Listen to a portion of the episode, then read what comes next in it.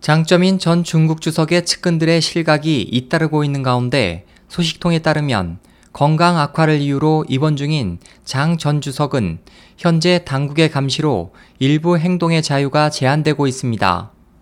최근 수개월간 인터넷에서는 장점인의 신병이 구속됐다고 합성한 영상이나 그를 개구리에 비유하는 등 비판적인 내용의 글들이 이어지고 있는데 이것은 인터넷 검열이 엄격한 중국에서 매우 이례적인 일입니다. 공산당 정권하에서 요인에 대한 보도 태도는 당내 지위와 매우 관련돼 있습니다. 2012년 2월 왕류진의 미국 영사관 망명 미수 사건 이후 특히 올해 5월부터 중국 언론에서 장 전 주석의 보도 소식은 매우 줄어들었으며 5월 20일 방중했던 러시아 푸틴 대통령과의 비공식 회담도 중국 언론은 일절 보도하지 않았고 웨이보로 짧게 언급했을 뿐입니다.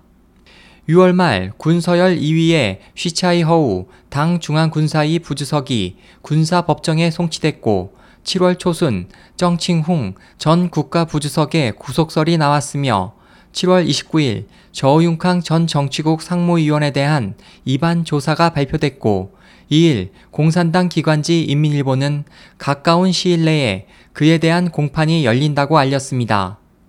저우융캉의 실각이 발표된 다음 날인 7월 30일 부패 조사를 담당하는 중앙순회팀이 장 전 주석의 본거지인 상하이에 진주했습니다. 8월 11일 장점인 부자의 친구로 그 일가의 부정축제에 관여한 것으로 여겨지는 왕중난 상하이시 국유 대기업 회장에 대한 체포가 발표됐습니다. 한편 미국 하원 외교위원회는 7월 30일 중국에서 파룬궁 수련자를 중심으로 한 수감자로부터의 장기 적출 중지를 요구하는 281호 결의안을 통과시켰습니다. 또 8월 7일 미 하원은 인권 침해와 박해를 실시하는 중국 정부 당국자를 제재하는 제 5379호 법안의 내용을 발표했습니다. 이 같은 일련의 미국의 대응에는 2012년 2월에 일어난 왕유진 전 충칭시 공항국장의 미국 총영사관 망명 미수 사건이 많은 영향을 준 것으로 보입니다.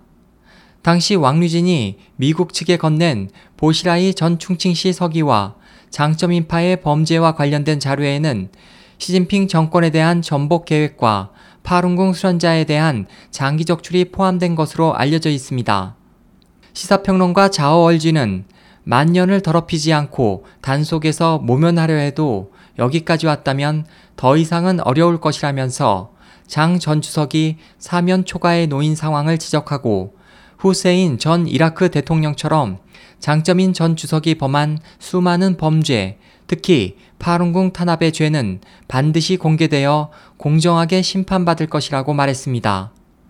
SOH 희망지성 국제방송 홍승일이었습니다.